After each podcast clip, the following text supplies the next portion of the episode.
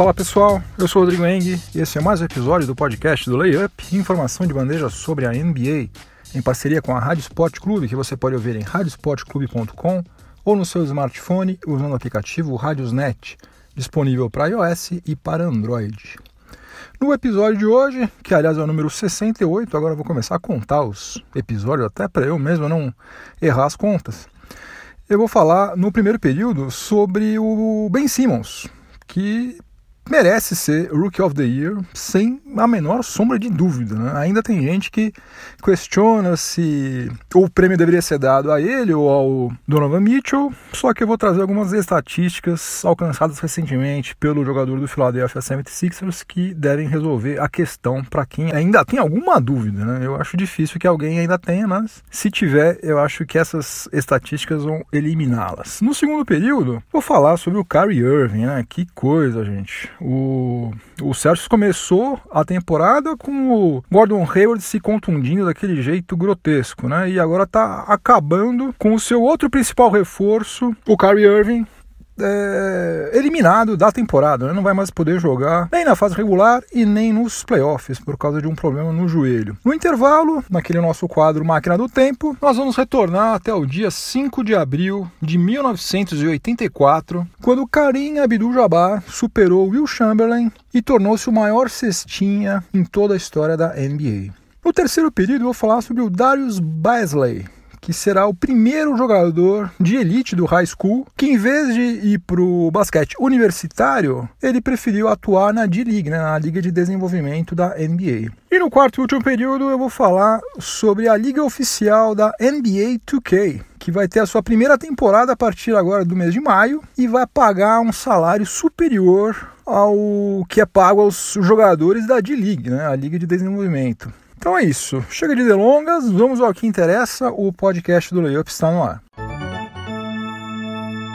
Ainda tem gente que nem torce para o Utah Jazz e continua defendendo que Donovan Mitchell, e não o Ben Simmons, deveria ser eleito o Rookie of the Year dessa temporada. E sem dúvida nenhuma, a temporada de estreia do Donovan Mitchell tem sido espetacular, né? Ele só deixou de atuar em três jogos e de cara, aos 21 anos de idade, já supriu a ausência do Gordon Hayward. Né? O Mitchell está com média de 20,4 pontos por partida, que é praticamente a mesma pontuação do Hayward na temporada passada.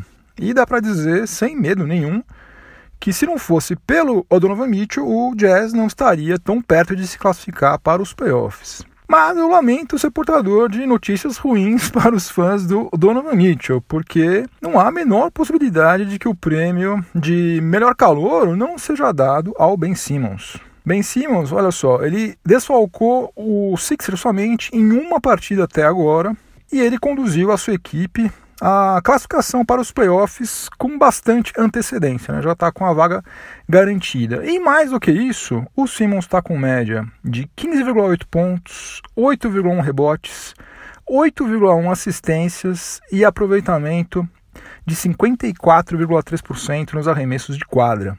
E aí começa a sessão das coisas incríveis. Duas coisas incríveis. A primeira delas é a seguinte: o único calor com médias iguais ou melhores do que essas é, foi Oscar Robertson na temporada 1960-1961. E se você quiser desconsiderar os calouros, a lista de jogadores com médias de no mínimo 15 pontos, 8 rebotes e 8 assistências em uma temporada, como o Ben Simmons está fazendo atualmente, além dela ser curtíssima, ela é composta somente por jogadores que já são membros do Hall da Fama ou que inevitavelmente serão quando eles se aposentarem. São eles: Oscar Robertson, Will Chamberlain, Magic Johnson, Michael Jordan, LeBron James e Russell Westbrook. Então, Ben Simmons está muitíssimo bem acompanhado. A segunda coisa, que foi um cara no Reddit que puxou alguns números que são mais impressionantes ainda. Desde quando bloqueios e roubos de bola começaram a ser contabilizados pela NBA, isso aí aconteceu na temporada 1973-1974, somente três jogadores registraram pelo menos 1.200 pontos, 600 rebotes, 600 assistências, 100 roubos de bola e 50 bloqueios em uma temporada. Então, olha lá, 1.200 pontos, 600 rebotes, 600 assistências, 100 roubos de bola e 50 bloqueios em uma temporada. Somente três. São eles. O Michael Jordan fez isso aos 25 anos de idade, na temporada 1988-89. LeBron James, que está fazendo isso agora, aos 33 anos de idade, que é um negócio absurdo. E Ben Simmons, aos 21 anos de idade na sua primeira temporada na NBA. Então, isso aí, desde 1973, 74, somente três caras fizeram. Um é simplesmente Michael Jordan, outro é LeBron James e o terceiro, Ben Simmons. Portanto, a temporada do Ben Simmons está sendo completamente fora da curva, não somente em comparação aos outros calouros, mas está sendo fora da curva em comparação a todas as temporadas de todos os jogadores veteranos, calouros, todo mundo, desde 1973, 74. É um negócio totalmente novo, ninguém viu nada disso. Um rapaz de 20 anos de idade colecionar números, né? Que na verdade somente duas lendas, né? Dois dos melhores jogadores de todos os tempos. Tem gente que acha que Michael Jordan é o melhor de todos, tem gente que acha que o LeBron James já está quase passando, o Jordan, mas enfim, tanto faz o que, que você pensa. Acho que ninguém tem a menor dúvida de que esses dois caras são dois dos melhores de todos os tempos, né? Tá? Então, entre o top 3, top 5, na pior das hipóteses, né? E o Ben Simmons, aos 21 anos de idade, já está junto com esses dois caras. Então, é, não faz o menor sentido se esse prêmio não for dado a ele. E tudo leva a crer que ele eh, vá vir a ser também uma lenda, né? Ben Simmons começando assim, imagina só, ele vai jogar mais ainda 10, 12, 15 anos, sei lá quanto tempo. Imagina o que, que esse cara não vai fazer, né? O que ele precisa ainda mas vai ter tempo para isso, é melhorar o arremesso de longa distância dele, que é péssimo. Ele praticamente não chuta, né? Ele só chuta quando ele está perto da cesta. Agora, ele tem tempo para isso, ele tem técnica, precisa se dedicar. Vamos ver como é que a coisa evolui. Mas Rookie of the Year, não tem a menor dúvida de que ele vai ser. Começando agora o segundo período do podcast do Layup, em parceria com a Rádio Sport Clube. E agora eu vou falar sobre um assunto muito chato para todo mundo que é fã do Boston Celtics, né? torce para o Boston Celtics, ou que simplesmente gosta de basquete, porque o que a gente quer ver é o melhor basquete possível, né? o melhor espetáculo possível. E a gente acabou de ficar sabendo que um dos caras que tem proporcionado lances inacreditáveis, incríveis, um cara super competitivo, extremamente técnico, não vai mais jogar na temporada 2017-2018, nem nesses últimos jogos aí que faltam da fase regular, nem dos playoffs, né? O que é mais triste de tudo. É, ó, se os deuses do basquete de fato existem, o, é bom o pessoal lá do Boston Celtics caprichar mais nas oferendas, porque eles devem estar bravos lá com o pessoal de Massachusetts. Os deuses não estão pegando muito leve com os jogadores do Celtics. Como todo mundo se lembra, o Gordon Hayward, que foi uma das principais contratações da franquia para 2017-2018, sofreu aquela fratura horrível no primeiro jogo da temporada. Daí, depois do All-Star Break, quase uma dúzia, uma dúzia não, quase meia dúzia de jogadores se contundiram simultaneamente, né? Vários deles. E daí, naturalmente, o desempenho do Celtics caiu. O Toronto Raptors se aproveitou disso e conseguiu assumir a liderança da Conferência Leste. Aliás, ontem ganhou com relativa facilidade do Celtics. Aliás, um jogo muito feio, hein? Meu Deus, que jogo difícil de assistir. E agora, um outro principal reforço do Celtics para essa temporada, o Kyrie Irving, não vai mais jogar. Não vai mais jogar, já está confirmado, oficialmente confirmado. E no dia 24 de março, ele se submeteu a uma cirurgia para retirar um fio metálico que tinha sido introduzido no joelho dele em 2015, quando ele fraturou a rótula. Aí foi constatado que estava acontecendo um processo de infecção bacteriana em dois parafusos que também haviam sido colocados na rótula dele lá em 2015. É, aliás, isso aí foi feito, não sei se vocês se lembram, enquanto rolavam os playoffs. Até ele postou uma foto na época, o Kev estava, acho que já estava nas finais jogando contra o, o, Golden State Warriors e ele tinha acabado de ser operado. Ele postou uma foto dele no hospital acompanhando um dos vários jogos lá. E agora o Kyrie Irving ele vai ter que se submeter a uma terceira cirurgia para retirar esses parafusos por causa dessa infecção. E daí, como o tempo estimado para sua recuperação é de 4 a 5 meses, a gente só vai ver o Kyrie Irving novamente em ação na próxima temporada, né? Porque não vai dar tempo, né? 4 a 5 meses, até lá já tá, vai estar tá mais perto da próxima temporada do que dessa. Essa aí acaba no comecinho do mês de junho. Por mais milagreiro que o Brad Stevens seja, fica meio difícil a gente acreditar que o Celtics vai ter condições de fazer frente ao Toronto Raptors ou mesmo ao Cleveland Cavaliers nos playoffs. Né? Para isso acontecer, Al Horford vai ter que jogar demais, é, Marcos Smart vai ter que voltar, também está machucado, vai ter que voltar inteiraço tecnicamente, fisicamente. Jalen Brown vai ter que jogar tudo que sabe, Jason Tatum. É difícil, é bem difícil. Complicou bastante a vida dos Celtics. Não vai ser nada fácil eles conseguirem chegar na tão sonhada final da Conferência Leste. Né? Agora, de toda maneira, independentemente do que acontecer é, nessa pós-temporada, vai ser muito importante para jogadores jovens, né, como o Jason Tatum e o Semi Ojeley, por exemplo, ter essa experiência de jogar playoffs, né? Que vai ser a, a, primeira vez, tanto de um quanto de outro. E recentemente, bom, Jason Tatum não, Jason Tatum desde quando começou a temporada já deu para ver que o Celtics acertou demais nesse draft, né? O cara realmente vai ser um monstro, já é quase um monstro, né? Extremamente eficiente já de cara também. E esse Ogelei aí, caramba, eu tô impressionado. Esse rapaz aí também tem um belíssimo futuro pela frente. Claro, é um outro nível.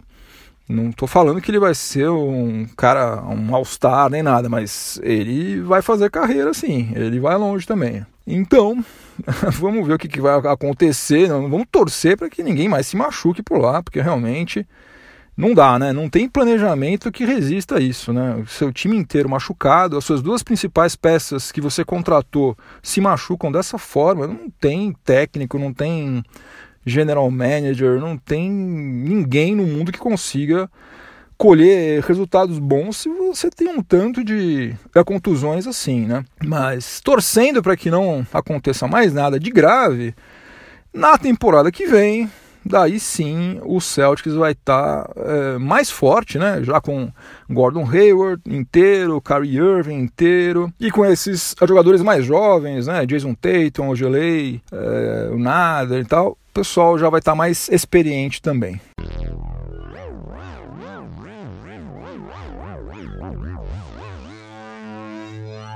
Já estamos no intervalo do podcast do Layup em parceria com a Rádio Sport Clube. Essa musiquinha esquisita é sinal de que nós estamos a bordo da nossa máquina do tempo. E hoje nós vamos retornar até o dia 5 de abril de 1984 para relembrar o que aconteceu em uma partida entre o Los Angeles Lakers e o Utah Jazz Partida essa que foi disputada lá em Salt Lake City. O Lakers venceu por 129 a 115 e um jogador em especial teve muito mais a comemorar do que apenas a vitória. Com um gancho executado da zona morta, que foi sua marca registrada ao longo da carreira, o Karim Abdul-Jabbar se tornou o maior cestinha em toda a história da NBA, superando o antigo líder desse ranking, que era o Will Chamberlain. Tá vendo? Lá tô eu aqui de novo no quadro Máquina do Tempo falando sobre Will Chamberlain, ainda aqui de raspão. Apesar do jogo estar sendo realizado na casa do adversário, a torcida do Jazz vibrou quando o Karim converteu o gancho, né? E até jogadores do próprio Jazz que estavam sentados no banco comemoraram a quebra do recorde. E como era uma questão. eram favas contadas, então todo mundo que foi ver o jogo já sabia que ele ia quebrar o recorde. Era um negócio iminente já. Já estava o circo todo montado lá. A imprensa já estava pronta, já tinham feito tudo ali. Quando ele fez a sexta, a partida foi interrompida e o então comissário da NBA, o David Stern, entrou na quadra para fazer um discurso homenageando o Karim Abdul-Jabbar. O pivô acabou a carreira dele com 38.387 pontos, que é a maior marca da liga até os dias de hoje. E desde aquela data, desde aquele dia 5 de abril de 84, Outros três jogadores também superaram o Will Chamberlain. Foram eles o Karl Malone, o Kobe Bryant e o Michael Jordan. E fatalmente também vão superar o Chamberlain, o Dirk Nowitzki, desde que ele jogue pelo menos mais uma temporada, né? Aliás, ele operou o, o joelho hoje, parece que não é nada muito grave, é provável que ele volte para a próxima temporada. Se ele jogar mais uma temporada pelo menos, ele já passa o Will Chamberlain, porque ele está pertinho, acho que são questão de 300 pontos. E um outro que também vai passar, inevitavelmente, é o LeBron James. Então, no dia 5 de abril de 1984, em Salt Lake City, o lendário pivô Karim Abdul-Jabbar se tornou o maior cestinha em toda a história da NBA.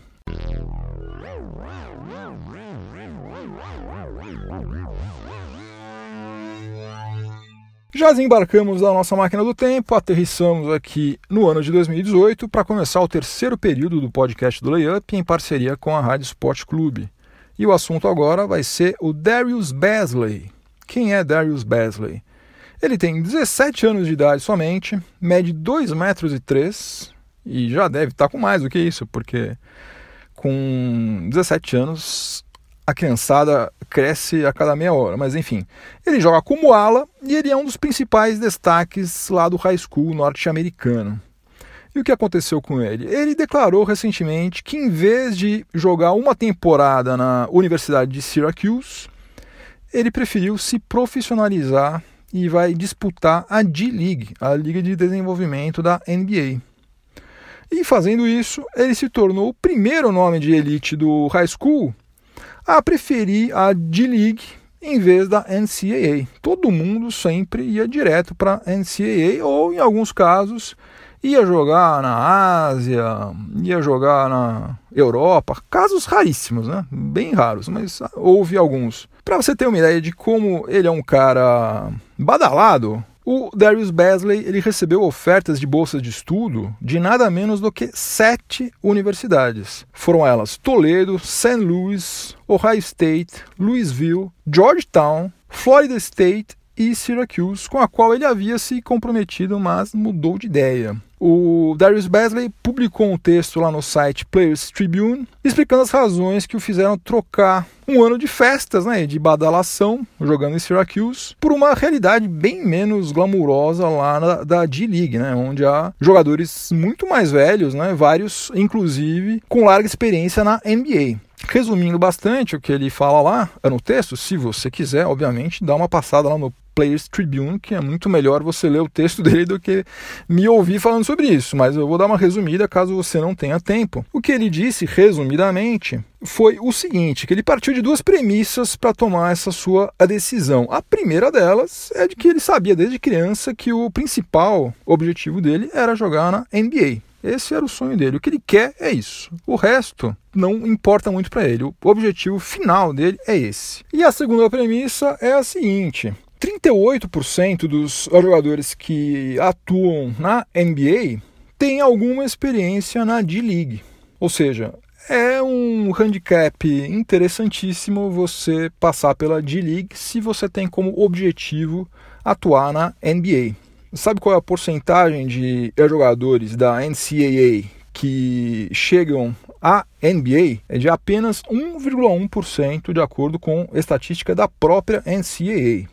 Então, o que eu falei aqui foi que 38% tiveram alguma experiência na D-League, não que 38% começou na D-League e foi para NBA. Por exemplo, recentemente, Tony Parker é, ele estava se recuperando da, daquela da contusão e ele ficou é, durante uma semana, se muito, atuando na D-League. Mas não porque ele precisasse aprender alguma coisa por lá, nada disso. É somente porque naquele momento era interessante que ele fizesse trabalhos físicos, de treino mesmo na Ed League. Então, esses 38% referem-se apenas a, a, jogadores que tiveram alguma experiência na Ed League, como, por exemplo, Tony Parker. Agora, de toda maneira, a porcentagem de atletas que de fato começaram lá e depois foram para NBA é sensivelmente maior do que a de jogadores que saíram da NCAA e foram para a liga profissional. Enfim, é, além de receber um salário né, de 26 mil dólares na D-League, o que para um moleque de 17 anos tá de ótimo tamanho. Eu tenho 45 anos e ficaria felicíssimo se eu recebesse 26 mil dólares por ano. É, como profissional, o Besley ele vai poder assinar eventualmente, né, contratos de patrocínio, o que seria vedado pelas regras da NCAA. Aliás, esse assunto aí foi o estopim de todo aquele escândalo envolvendo técnicos e empresas de material esportivo que começou a ser investigado pelo FBI em outubro do ano passado. E agora a gente vai ver né, se essa atitude do Darius Basley, é, que está sendo um cara pioneiro, né? Vamos ver se ele vai influenciar outros jogadores promissores né, a fazer a mesma coisa, né, seguir o mesmo caminho que ele. Né? O que seria o sonho da NBA, né, se isso aí virasse moda, e seria também, por outro lado, um pesadelo da NCAA. Eu acho que quanto mais transparência houver, melhor para todo mundo, né? Ele quer ser profissional, então ele já está indo para uma liga profissional, onde ele pode ganhar dinheiro e ele vai estar mais próximo desse ambiente da NBA, que é o que ele quer fazer. Então, estou torcendo para que ele faça sucesso tanto na D-League primeiro, né? Obviamente vai ter que fazer sucesso lá para poder eventualmente chegar posteriormente à NBA. Vamos ver e vamos ver se essa tendência aí vai ser seguida ou não. Eu estou apostando que vai, é um chute meu. Eu acho que a médio prazo a NBA vai passar a perna na NCAA.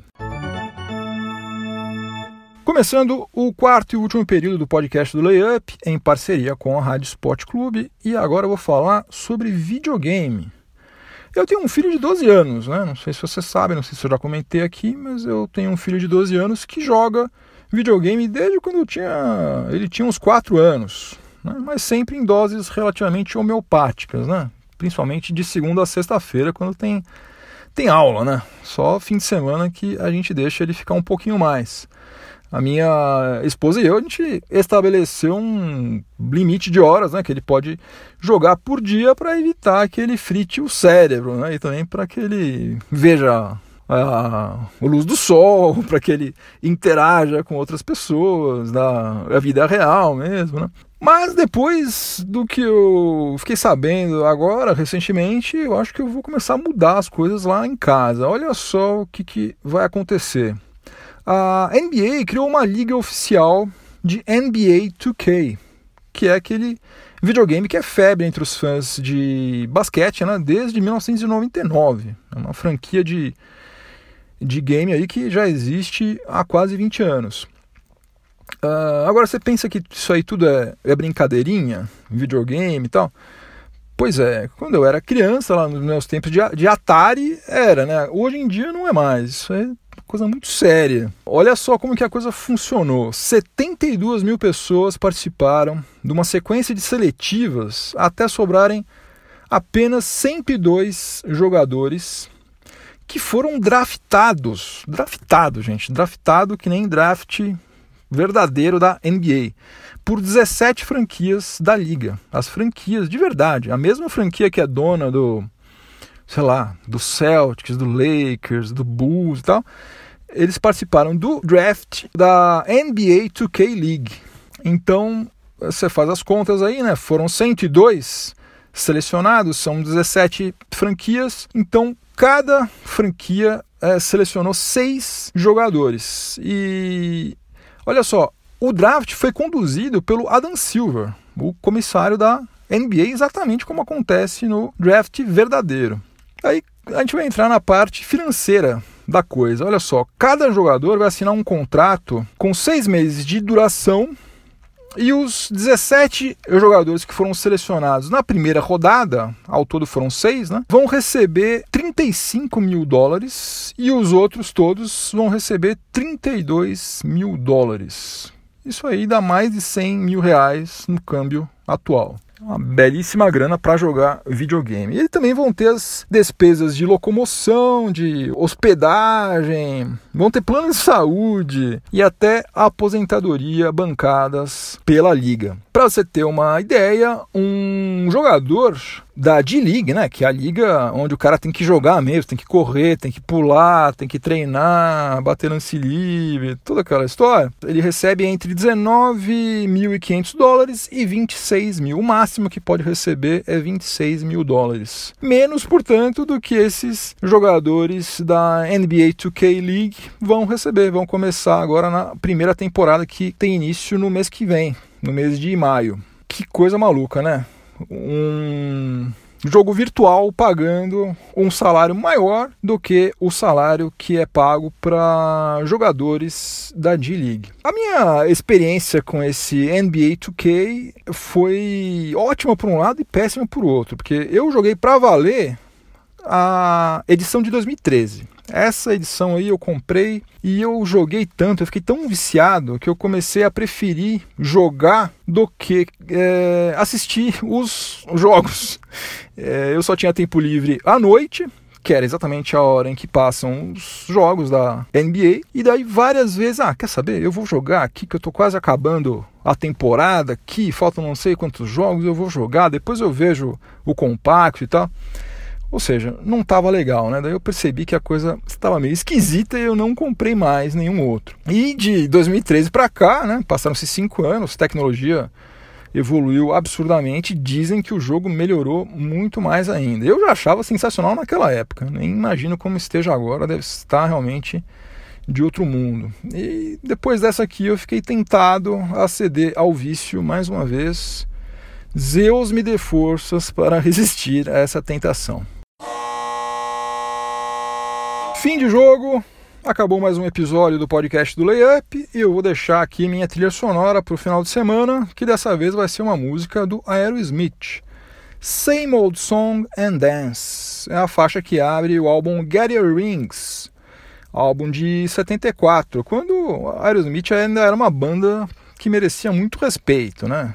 Ainda tentava fazer alguma coisa meio que inspirado em Stones, Led Zeppelin e tal. Era uma banda bem legal. Eu confesso que não consigo ouvir quase nada que eles fizeram depois dos anos 1990. Virou meio pop, meio mela cueca, ficou um negócio bem esquisito. Mas nos anos 70, principalmente, Aerosmith era bom demais. Essa música aí tem um riff sensacional, recomendo. Same Old Song and Dance do Aerosmith, uh, do álbum Get Your Rings. É isso, pessoal. Se você estiver ouvindo este episódio numa plataforma de podcast, aproveite para avaliar positivamente o podcast do Layup e me dar uma força. Se você estiver ouvindo na Rádio Esporte Clube, continue sintonizado por aí que vem mais informação esportiva de qualidade na sequência. Semana que vem é a última semana da fase regular, reta finalíssima aí, Oeste pegando fogo. Então vamos acompanhar tudo que está rolando por lá. E semana que vem tem mais episódios chegando por aí. Juízo no final de semana, voltem inteiros para casa. Um abração. Tchau, tchau.